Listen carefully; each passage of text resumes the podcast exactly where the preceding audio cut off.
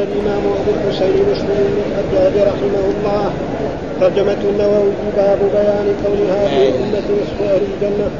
قال حدثنا هناد بن السري قال حدثنا أبو الأحوص عن أبي إسحاق عن عمرو بن ميمون عن عبد الله قال قال لنا رسول الله صلى الله عليه وسلم أما ترضون أن تكونوا ربع أهل الجنة؟ قال فكبرنا ثم قال أما ترضون أن تكونوا ثلث أهل الجنة؟ قال فكبرنا ثم قال إني لأرجو أن تكونوا شطر أهل الجنة وسأخبركم عن ذلك. ما المسلمون في الكفار إلا كشعرة إلا كشعرة بيضاء في ثور أسود أو كشعرة سوداء في ثور أبيض. قال حدثنا محمد بن المثنى ومحمد بن بشار وله بن المثنى. قال حدثنا محمد بن جعفر قال حدثنا شعبة عن أبي إسحاق عن عمرو بن ميمون. عن عبد الله قال كنا مع رسول الله صلى الله عليه وسلم في قبة نحو من أربعين رجلا. فقال أترضون أن تكونوا ربع أهل الجنة؟ قال قلنا نعم. فقال أترضون أن تكونوا ثلث أهل الجنة؟ فقلنا نعم. فقال والذي نفسي بيده إني لأرجو أن تكونوا نصف أهل الجنة. وذاك أن الجنة لا يدخلها إلا نفس مسلمة وما أنتم في أهل الشرك إلا كالشعرة البيضاء. كالشعرة البيضاء في جلد الثور الأسود وكالشعرة السوداء في جلد الثور الأحمر. قال حدثنا محمد بن عبد الله بن نمير قال حدثنا أبي حدثنا مالك وهو ابن الإخوة عن أبي إسحاق عن عمرو بن ميمون عن عبد الله قال خطبنا رسول الله صلى الله عليه وسلم فأسند ظهره إلى قبة أجل فقال ألا لا يدخل الجنة إلا نفس مسلمة. اللهم هل بلغت اللهم اشهد أتحبون أن نكبر أهل الجنة فقلنا نعم يا رسول الله فقال أتحبون أن تكونوا ثلث أهل الجنة؟ قالوا نعم يا رسول الله. قال إني لأرجو أن تكونوا شطر أهل الجنة. ما أنتم في سواكم من الأمم إلا كالشعرة السوداء في الثور الأبيض أو كالشعرة البيضاء في الثور الأسود.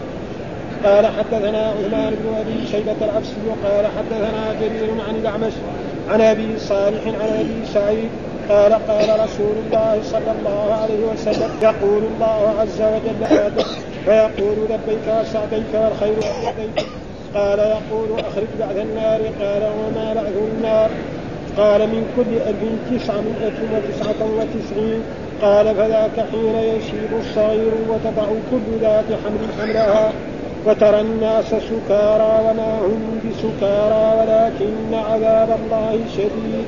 قال فاشتد ذلك عليهم قالوا يا رسول الله أينا ذلك الرجل. فقال أبشروا فإن من يأجوج ومأجوج ألفا ومنكم رجل. قال ثم قال والذي نفسي بيده إني لأطمع أن تكونوا ربع أهل الجنة. فحمدنا الله وكبرنا. ثم قال والذي نفسي بيده إني لأطمع أن تكونوا ثلث أهل الجنة. فحمدنا الله وكبرنا. ثم قال والذي نفسي بيده إني لأطمع أن تكونوا شطر أهل الجنة. إن مثلكم إن مثلكم في الأمم كمثل الشعرة البيضاء في جلد الثور الأسود أو كالرحمة في ذراع الحمار قال حدثنا أبو بكر بن أبي شيبة حدثنا وكيع حاوي وحدثنا أبو قريب. قال حدثنا أبو معاوية كلاهما عن الأعمش بهذا الإسناد غير أنهما قالا ما أنتم يومئذ بالناس إلا كالشعرة البيضاء في الثور الأسود أو كالشعرة السوداء في الثور الأبيض ولم يذكر ولم يذكر أو أو كالرقمة في ذراع حمار قال كتاب الطهارة. قال حتى حتى نعم. قال حدثنا حاق منصور. قال حدثنا حبان بن هلال. قال حدثنا أبان. قال حدثنا يحيى أن زيدا حدثه أن أبا سلام حدثه. عن أبي مالك الأشعري قال قال رسول الله صلى الله عليه وسلم الطهور شطر الإيمان والحمد لله تملأ الميزان وسبحان الله والحمد لله تملأان أو تملأ ما بين السماوات والأرض.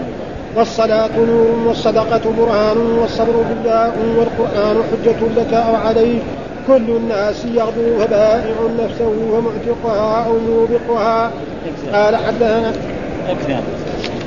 طيب أعوذ بالله من الشيطان الرجيم. بسم الله الرحمن الرحيم. الحمد لله رب العالمين. والصلاة والسلام على سيدنا ونبينا محمد وعلى آله وصحبه وسلم أجمعين. قال الإمام الحافظ أبو الحسين مسلم الحجاج القشيري النيسابوري رحمه الله تعالى والترجمة الذي ترجمها الإمام النووي باب بيان كون هذه الأمة نصف أهل الجنة. بيان كون هذه الأمة نصف أهل الجنة. وهذا فضل من الله الكريم. وجاء في أحاديث ان الرسول أول بشرهم بأنهم يكونوا ربع أهل الجنة ثم ثلث أهل الجنة ثم نصف أهل الجنة وثبت في أحاديث غير ذلك أنهم يكونوا ثلث أهل الجنة. جاء في حديث برضه من الظاهر ما على شرط الامام مسلم أن أهل الجنة 120 صفا. ها؟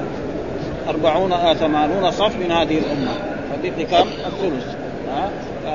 فهذه الأحاديث اللي أن أهل الجنة أن هذه الأمة نصف أهل الجنة.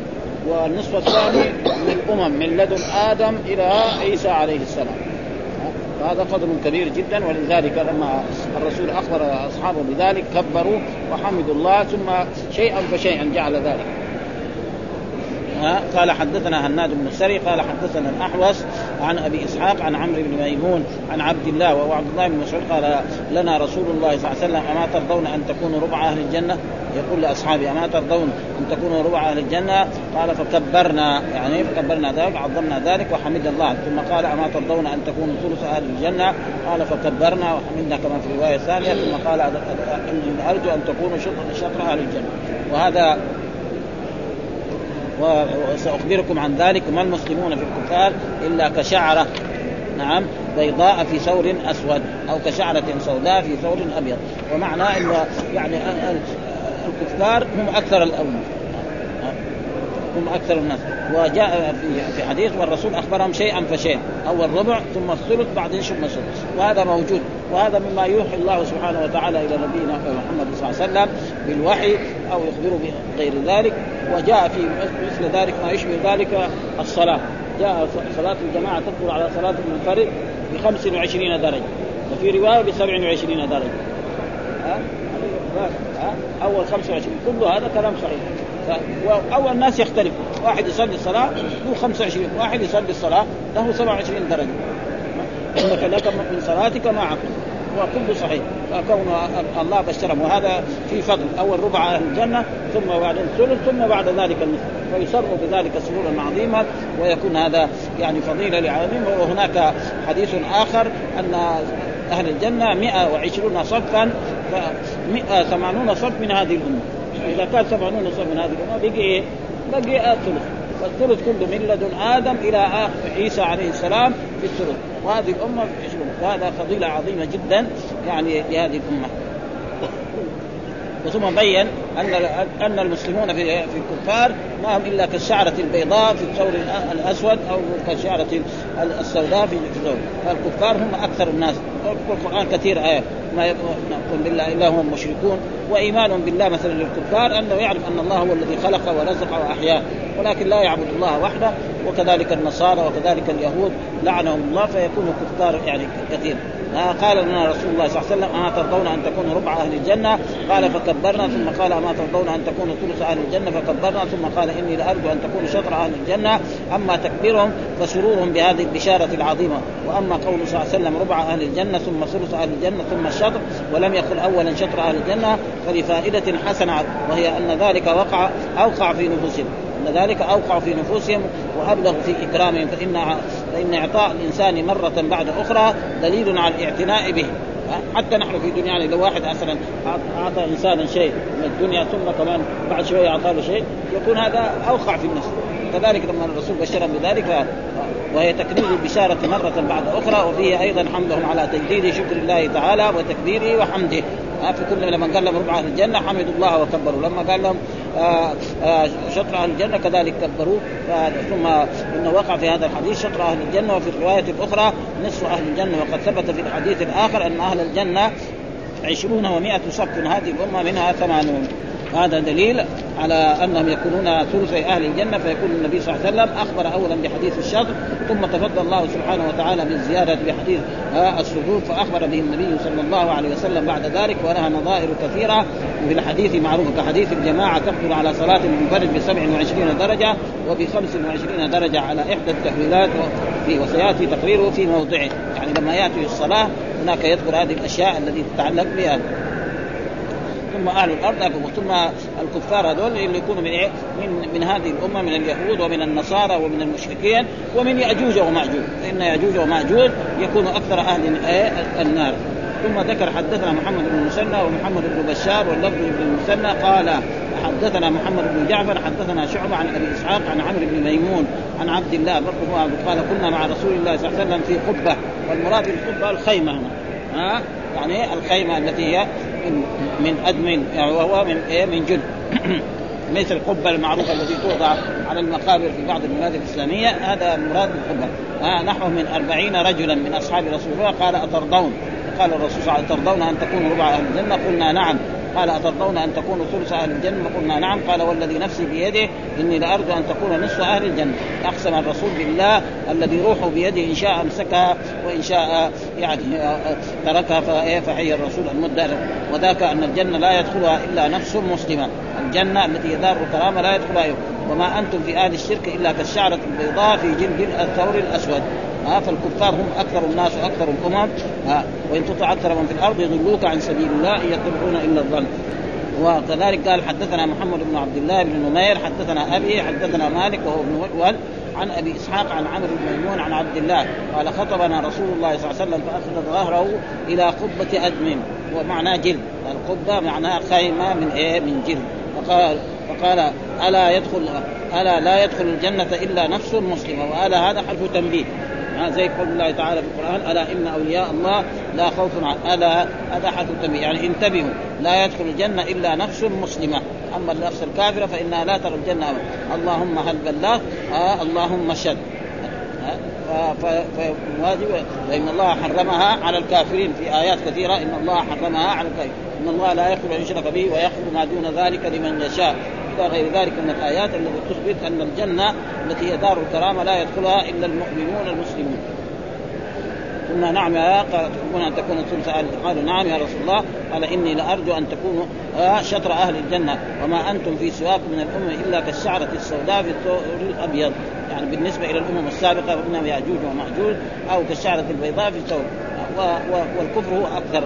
آه ثم ذكر برضه حدثنا عثمان بن أبي شيبة العبسي قال حدثنا جرير عن الأعمش عن أبي صالح عن أبي سعيد وهنا الصحابي تغير. عن أبي سعيد الخدري قال قال رسول يقول الله عز وجل هذا حديث قدسي. يقول الله عز وجل وهذا حديث القدس والفرق بين الاحاديث الحديث النبوي والحديث القدسي يؤخذ منه الأحكام الشرعية كلها. الحديث النبوي عن رسول الله وسلم والحديث القدسي عن عن الله سبحانه وتعالى يرويه الرسول صلى الله عليه وسلم عن ربه بطريق غير طريق إيه؟ الوحي التي يأتي به القرآن. إما يأتيه جبريل بهذا الحديث أو يلهمه الله سبحانه وتعالى أو ياتي بغير طريق على كل حال وهو ليس إعجاز كالقرآن. أما القرآن فإعجاز. قل لئن اجتمعت الجنس والجن على آيات مثل هذا القرآن لا يأتون بمثله ولو كان. أما الحديث القدسي فإنه لا يقرأ في الصلاة. كلام الله. لكن لا يجوز الإنسان يقرأ هذا الحديث حديث إنما يقرأ الفاتحة ويقرأ سورة. ها وأما الأحكام الشرعية فتؤخذ من إيه؟ من الجميع لأن آه يعني مصادر الشرع آه أربعة ها كتاب الله الذي هو القرآن ثم سنة النبي صلى الله عليه وسلم يدخل فيها يعني الاحاديث القدسية والأحاديث النبوية ثم بعد ذلك الإجماع ثم بعد ذلك القياس ها الإجماع مقدم على إيه؟ على على القياس والمراد بالإجماع إجماع العلماء المتقدمون. كما يجي في بعض كتب الأئمة يقول أدركت أهل العلم ببلد يعني القرن الأول والقرن الثاني والقرن الثالث هذا المراد به فيقول لبيك وسعديك والخير في يعني البيك أجيبك إجابة بعد إجابة. زي لبيك التي في الحج. لبيك اللهم لبيك لبيك لا شريك لك لبيك إن الحمد لله ها؟ والخير في يديك. قال قال يقول أخرج بعث النار. قال وما بعث النار؟ قال من كل 1999 المؤمنون من هذه الأمة يكون واحد و99 يكون من إيه؟ من يأجوج ومأجوج. ويأجوج ومأجوج إيه؟ من ذرية آدم عليه السلام التي يعني أخبر الله عنهم فإن من يأجوج ومأجوج ألف ألف ومنكم رجل. هكذا في إيه؟ في الأحاديث. وهم يعني من ذرية يافث. وأما يأجوج ومأجوج فهما غير مهموزين عند جمهور أهل اللغة. وقرأ عاصم بن همز فيهما وأصله من أجيج النار. وهو صوتها وشررها شبه به لكثرتهم وشدتهم. واضطراب بعضهم في بعض. قال وهب بن وعن قاتل بن سليمان هم من ولد يافس بن نوح. من ولد يافز بن نوح. قال الضحاك جيل من الترك. ها وهم من وقال كعب وهم بادرة من ولد آدم من غير حواء. وذلك أن آدم صلى الله عليه وسلم احتلم فامتزجت نطفته بالتراب فخلق الله تعالى منها يأجوج ومأجوج والله أعلم. فعلى كل حال يعني يأجوج ومأجوج والكفار هم وهذه الامه يكون الواحد منهم بعد هذولاك 99 من إيه من يأجوج ومأجوج أو من الكافرين فقال بعد قال وما بقى قال من كل 1999 قال فذاك حين يشيب الصغير ها مثل قال وتضع كل ذات حمل حملها زي ما قال وما هم بسكارى ولكن عذاب الله شديد. وترى الناس سكارى وما هم بسكارى ولكن عذاب الله شديد. قال اشتد ذلك عليهم فاشتد ذلك عليهم قالوا يا رسول الله أينا ذلك الرجل؟ فقال أبشر فإن من يأجوج ومأجوج ألفا يأجوج ومأجوج ألفا ومنكم رجل واحد. ها ثم قال والذي نفسي بيدي إني لاطمع أن تكونوا ربع أهل الجنة فحمدنا الله وكبرنا هنا في هذا الحديث. قال والذي نفسي بيدي إني لاطمع أن تكونوا ثلث أهل الجنة فحمدنا الله وكبرنا ثم قال والذي نفسي بيدي إني لاطمع أن تكونوا شطر أهل الجنة وان مثلكم في الأمم كمثل الشعرة البيضاء في جلد الثور الاسد أو كالرحمه في ذراع الحمار. ها؟ الرقم كان بفتح الرقمتان والحمار هما الأثران في باطن عضديه. تيجي بعض الحمير تجد في باطن عضديه يعني اللون كذا يختلف عن لون الحمار. يكون الحمار أسود أو أبيض أو أحمر. تجد في محلات كذا في عضدي والعضد هو هذا. يعني الأمامي أو أو في ذراع أو في ذراع الحمار. فيكون في لون آخر. ذلك يعني أنتم قليل. معلوم الحمار كبير. جسمه. فيكون في مثل هذا. قال كالرقمة في ذراع الحمار وهي بفتح الراء وسكون القاف. قال الرقمتان في الحمار. هما الأثران في باطن عضديه وقيل هي الدائرة في ذراعي وقيل هي الهنة الناتئة في ذراع الدابة من داخل. والله أعلم. في ذراع من داخل يعني إيه؟ إلا إلا يظهر منها ثم ذكر كتاب الطهارة. وكتاب يعني معناه مصدر هو الحين مصدر ولكن المراد به يعني اسم المفعول. يعني كتاب اسم الكتابة معنى إيش؟ يعني العرب هو جمع الأحاديث الواردة في الطهارة في مكان واحد ويجعل لها يعني عنوان بكتاب. وأصل الكتابه اسم في اللغة العربية التجمع. ومن ذلك العرب تقول إيه؟ تكتب من فلان بمعنى تجمع بعضهم على بعض. هذا معنى الكتابة. وفي وفي اللغة كذلك يأتي يقول شاعر يقول لا تأمنن فاريا على قلوسك واكتبها بأسيارك. يعني خط إيه فرجها باسياد والخياطة معلوم إنه يجيب إيه؟ يعني قطعتين ويضمها إلى بعض ويخيطها. وكذلك العلماء هذا أخذوا اصطلاحات علمية فيجمعوا الأحاديث الواردة في جهة من الجهات إذا كان علم الحديث ويضعوها في مكان فيسموا عليها كتاب. ثم بعد ذلك يجيبوا إيه؟ باب. فالباب يصير له علاقة بإيه؟ هذا الكتاب. بعدين مرات يجيبوا فصل. ها يجيبوا فصل. والفصل كمان مسائل علمية لها علاقة بإيه؟ بالباب. مع بعض كتب كمان في الآخر يجيب خاتمة. يصير إيه؟ يعني خلاصة لإيه؟ لكل الكتاب هذا. هذه كلها اصطلاحات علمية. ها والباب هو ما يتوصل به من داخل إلى خارج ومن خارج إلى داخل. وهنا يعني في اصطلاح العلماء مسائل علمية لها علاقة بالكتاب. فكل الأبواب اللي تيجي دحين بعد بعد كتاب الطهارة يكون لها علاقة بإيه؟ بالطهارة. فهذا معنى يعني كتاب بمعنى مكتوب. وهذا موجود في اللغة العربية وفديناه بذبح عظيم. بمعنى إيه؟ مذبوح. ها ليس المراد به المصدر فهنا كتاب بمعنى مكتوب. والطهارة بمعنى النظافة. وقال جمهور أهل اللغة يقال الوضوء والطهور. ها الوضوء والطهور. الطهور نفس الفعل. لما يأتي بالماء ويغسل مثلا آه يعني ما أصاب من أذى في الجنابة ثم يحث على رأسه ثلاث حصيات ثم يغسل الجهة اليمنى ثم اليسرى. هذا يسمى طهور. طهور نفس الماء الذي يتطهر به. الماء الذي يكون في الاناء يغتسل كذلك وضوء ووضوء. الوضوء الفعل. وضوء الماء الذي يتوضأ به. الماء الذي في الإبريق يسمى وضوء بفتح الواو. وضوء نفس الفعل. وكذلك هنا الطهور والطهور يعني بهذا. يقول قال جمهور أهل اللغة يقال الوضوء والطهور. بضم اولهما إذا أريد به الفعل. ها؟ إذا أريد به الفعل. وهو المصدر ويقال الوضوء والطهور بفتح اولهما إذا أريد به الماء؟ وهذا المشهور يعني الذي يتطهر. وهكذا نقل ابن الأنباري وجماعة من أهل اللغة وغيرهم عن أكثر أهل اللغة. وذهب الخليل والاصبع وأبو حاتم السجستاني والأزهر والجماعه إلى أنه بالفتح فيهما. ولكن هذا المشهور يعني عشان يصير في فرق بين واحد يقول لولده مثلا لخادمه أحضر لي طهورا. دول يروح يجيب ماء. ما يقول له يقول له طهور لي طهور إذا كان في اللغة موجود في جمل الزيادة فيكون هذا يعني معروف عنده. إلا الطهور في هذا هو أحسن.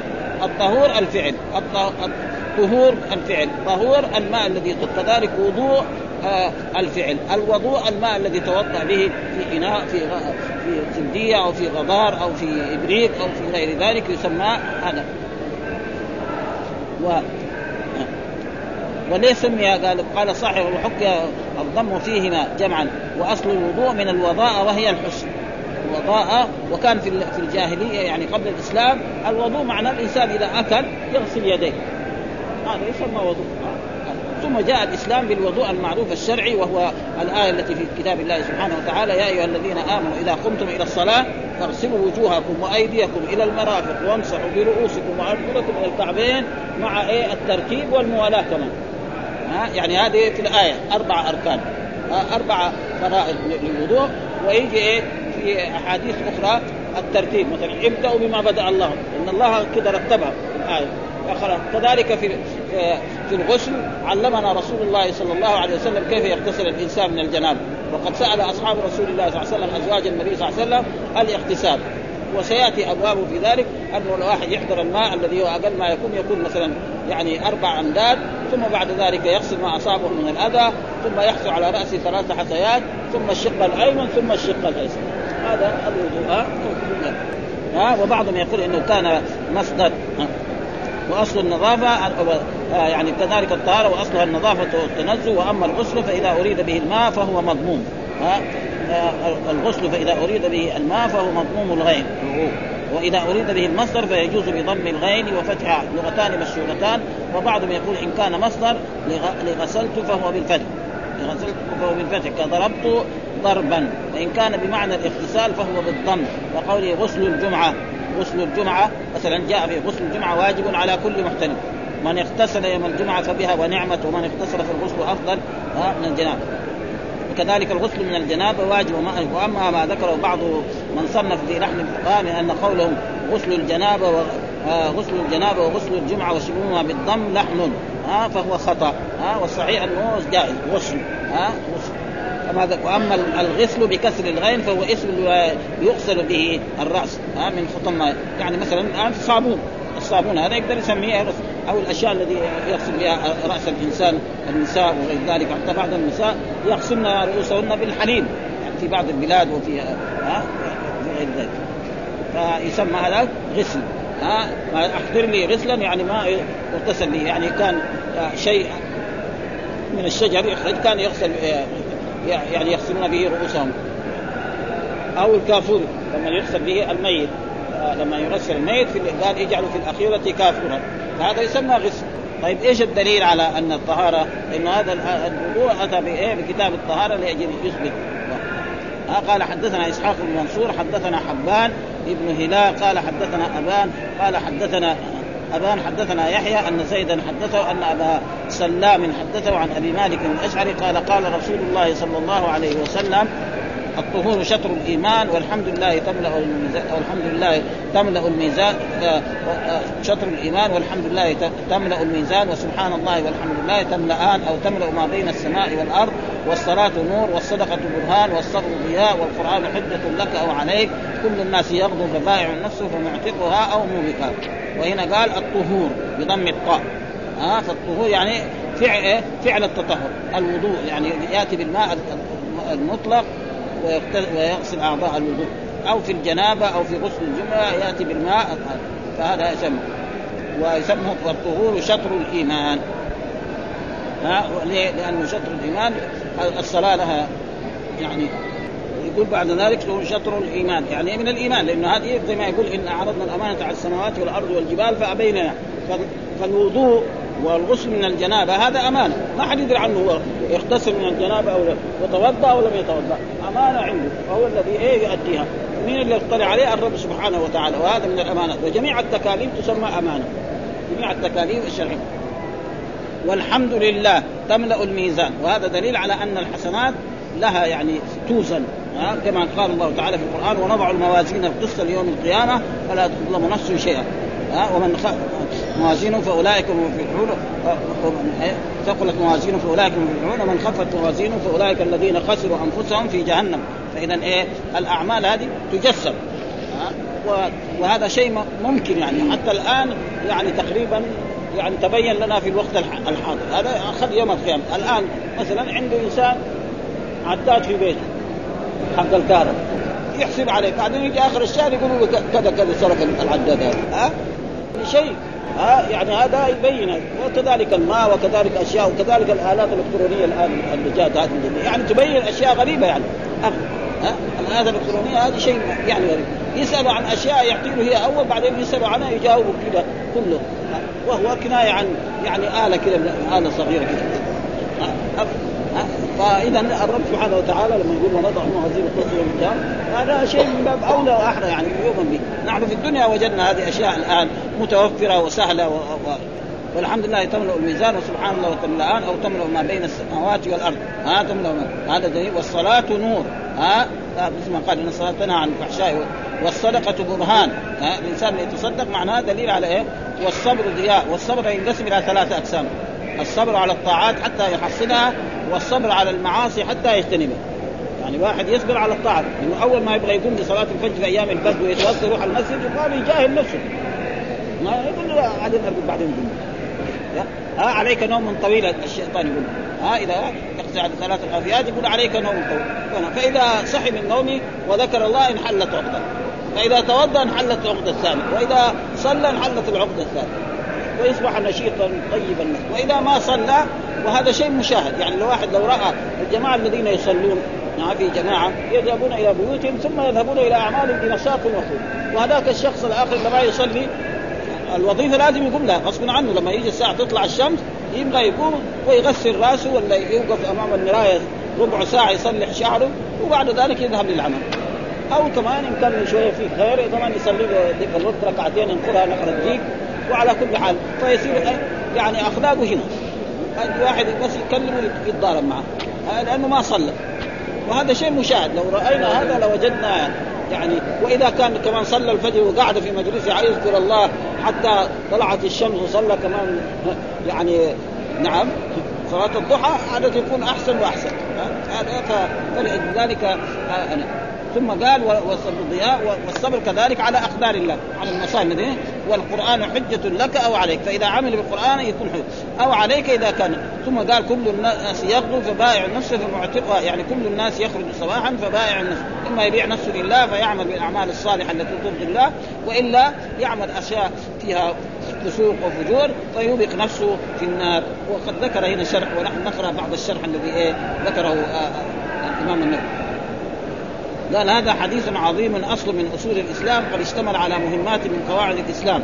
فأما الطهور فالمراد به الفعل وهو مضمون الطاعه على المختار وقول الأكثر وقول الأكثرين يجوز فتحه كما تقدم. وأصل الشطر النصف. مختلف في معنى قوله صلى الله عليه وسلم الطهور شطر الإيمان فقيل معناه أن الأجر فيه ينتهي تضعيفه إلى نصف أجر الإيمان. يعني إيه تضعيف إلى نصف أجر الإيمان. وقيل معناه أن الإيمان يجب ما قبله من الخطأ. أن الإيمان يجب ما قبله منه وكذلك الوضوء. لأن الوضوء جاء في أحاديث أن الإنسان إذا توضأ يعني أي ذنب ياخذ ينزل مع آخر قطره من إيه؟ من قطر الماء في أحاديث كذلك وسيأتي في في هذه الان لأن الوضوء لا يصح إلا مع الإيمان. كذلك الوضوء لو واحد الآن ما هو مؤمن وتوضأ غسل هذه الأعضاء هذا يسمى متوضئ لأن الوضوء شرط أن يكون مسلما. ها؟ وقيل المراد بالإيمان هنا الصلاة. ها؟ فيكون الصلاة شرط النصف والوضوء كما قال تعالى وما كان الله ليضيع إيمانكم. وما كان الله ليضيع ما كان الله ليضيع يعني صلاتكم هذه الآية ما كان هذه وهذه الآية نزلت في إيه؟ الصحابة الذين كانوا آه، صلوا إلى بيت المقدس ثم جاء الأمر بالصلاة إلى الكعبة فسألوا الصحابة يعني هذه الصلاة باطل إلا صلوا؟ قال لا ما كان الله لي لأنه بأمر مين؟ بأمر الله لما استقبل الرسول بيت المقدس بأمره لا بأمر الرب سبحانه وتعالى فإن الله لا يضيع يعني الذين صلوا آه ثمانية عشر شهرا إلى بيت المقدس لهم أجرهم ولهم ثوابهم كامل إن شاء الله. وكذلك الذين بعد ذلك صلوا إلى وهذا معناه. ما كان الله والطهارة شرط في صحة فصارت كالشطر وليس يلزم في الشطر أن يكون نصفا حقيقيا. وهذا القول أقرب الأقوال يعني لا يكون إيه؟ ويحتمل أن يكون معناه أن الإيمان تصديق بالقلب وانقياد بالظاهر وهو شطران للإيمان. والطهارة متضمنة الصلاة فهي انقياد في الظاهر والله أعلم. وأما قوله صلى الله عليه وسلم والحمد لله تملأ الميزان فمعناه عظم أجرها. ها؟ وأنه يملأ الميزان. وقد تظاهرت نصوص القرآن والسنة على وزن الأعمال ونقل المو... وثقل الموازين وخفتها. وأما من ثقلت موازينه فأولئك المفلحون وأما من خفت موازينه هذا في القرآن. وأما قوله سبحان الله والحمد لله تملأان أو تملأ ما بين السماوات والأرض. فوطناه بالتاء المثنى من فوق. تملأ. تملأان وتملأ وهو الصحيح. فالأول ضمير النشتين غائبتين والثاني ضمير هذه الجملة من الكلام. تملأ الميزان. هذا يعني لأنه الميزان يعني مؤنث مجازي. وقال صاحب يجوز تملأان بالتأنيث والتذكير جميعا.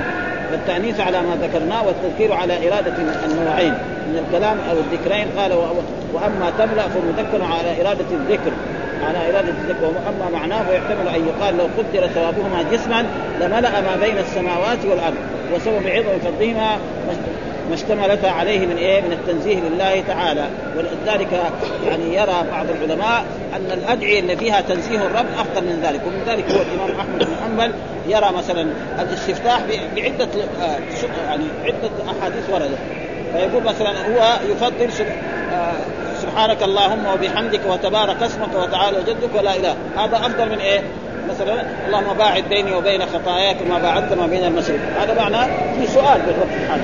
هذيك لا في تمجيد بس لرب هذا ف وكل جائز وجهت وجهي الذي فطر السماوات والأرض حنيفا مع صلاتي ونسكي فلذلك يعني والله اعلم وأما قول صلى الله عليه وسلم والصلاة نور فمعناه أنها تمنع من المعاصي. وهذا النص القرآن. الصلاه أن الصلاة تنهى عن الفحشاء والمنكر. رجل يصلي دائما ويصلي صلاة يعني كما أمره الله وكما أمره رسوله لو كان يرتكب بعض الفواحش يبطلها وهذا شيء مشاهد كذا.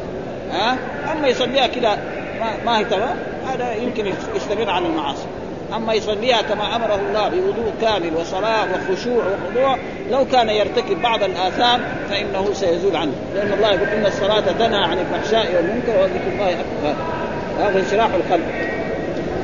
هذا قال واستعينوا بالصبر والصلاة. وقيل معناه ان تكون نورا ظاهرا على وجهه يوم القيامة ويكون في الدنيا. وهذا شيء حتى في الدنيا. الرجل الذي يؤدي الصلاة وجهه غير الشخص الذي لا يؤدي الصلاة. قال صاحب ومعناه يفزع إليها كما يفزع إلى إلى البراهين كان العبد إذا سئل يوم القيامة عن مصرف وأما الصدقه برهان فقال صاحب التحرير معناه يفزع إليها كما يفزع إلى البراهين. كان العبد إذا سئل يوم القيامة عن مصرف ماله كانت صدقاته براهين. فين صرفت المال؟ الله يقول شوف حسناته في إيه في الصدقات التي تصدق بها. فإذا تصدق بها من زكاة أو إيه؟ يعني صدقة نفس. وجاء في أحاديث يعني سبعة يظلهم الله تحت ظل عرشه يوم لا ظل إلا ظله وذكر رجل تصدق بيمينه فاخفاها حتى لا تعلم شمال ما في يمينه ويجوز أن يوسم المتصدق بسيماء يعرف بها فيكون برهانا له على حاله ولا يسأل عن مصرف ماله. قال غير صاحب معناه الصدقة حجة على إيمان فاعلها فإن المنافق يمتنع منها لكونه لا يعتقدها ومن تصدق استدل بصدقته على صدق إيمان. لأن المنافق ما يتصدق يمكن يجي يصلي. لكن يصدق لا. هذا وأما قوله صلى الله عليه وسلم والصبر ضياء فمعناه الصبر المحبوب بالشرع وهو الصبر على طاعة الله تعالى والصبر على معصيته والصبر أيضا على النائبات. وهذا. الذين إذا أصابتهم أنواع المكاره في الدنيا والمراد أن الصبر محمود ولا يزال. وقد ذكر الله الصبر في في القرآن أكثر من ثلاث يعني 82 موضع. 90 ها؟ 90 90 ها؟ 90 موضع. يعني شيء يدل على إيه؟ على عظم الصبر. ولذلك يعني وبشر الصابرين وبشر الصابرين.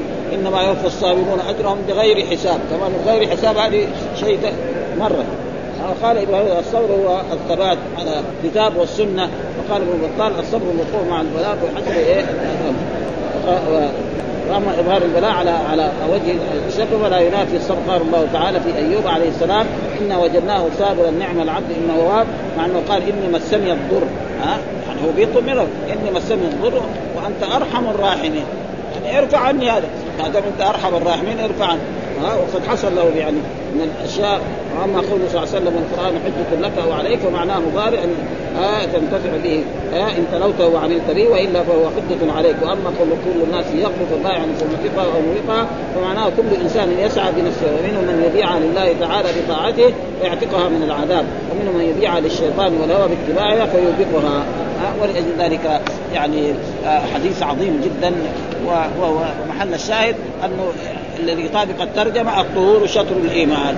هذا هذا الذي يطابق الترجمة التي سادها الإمام يعني والباقي هذا يعني يعني ضمن. وهذا عادة يعني يعني بعض العلماء يذكر الحديث الشيء فمحل المطابقة الطهور شطر الإيمان.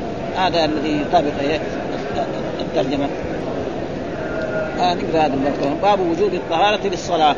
ها لابد أن الصلاة لابد الرجل يصلي مثلا بدون طهارة. ها يكون جنب ويصلي لا تقبل منه صلاه ها كذلك بدون وضوء لا تقبل. كذلك إذا كان مثلا ما يجد الماء وما يتيمم كذلك لا تقبل. فلا بد هي الصلاة لا بد من وهذا الطهور إما يكون اغتسال من الجنابة إذا وجد الماء وإما مثلا الوضوء إذا وجد الماء الحدث الأصغر وإما التيمم. وإذا ما وجد لا هذا ولا هذا فيصلي. اتقوا الله ما استطعتم. ها ما وجد شيء من هذا. ها كان محبوس في مكان وحان وقت الصلاة فيصلي. ما عليه شيء. محبوس ولا اعطوا الله قدر كذا ولا كذا. فله أن يصلي على فإيش الترجمة؟ باب وجوب الطهارة للصلاة. ها سواء كان حدث أكبر أو حدث أصغر أو ما ينوب مقام الحدث الأكبر والأصغر وهو التيمم. إيش الدليل؟ قال حدثنا سعيد بن منصور وخطيبة بن سعيد وأبو كامل الجحدري واللفظ لسعيد. قال وحدثنا أبو عوانة عن سماك بن حرب عن مصعب بن سعد قال دخل عبد الله بن عمر على ابن عامر يعود وهو مريض فقال ألا تدعو الله لي يا ابن عمر؟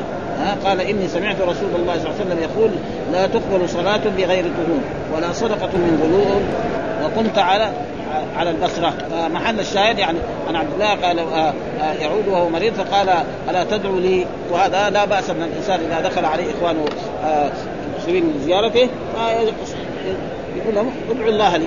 لا بأس بذلك وإن قد يستجاب لأحد من والرسول علمنا كذلك أدعي في ذلك. مثل إذا كان دخل على إنسان مريض وقال اللهم رب الناس ان الباش واشفي انت الشافي لا شفاء. أو قال كذلك أدعي من ذلك. أسأل الله رب العرش العظيم أن يشفيك ويعافيك. أسأل الله رب العرش سبع مرات. فإنه إذا ما قدر الموت يتعافى. ها؟ إلا إذا كان جاء أجله فما في. ها؟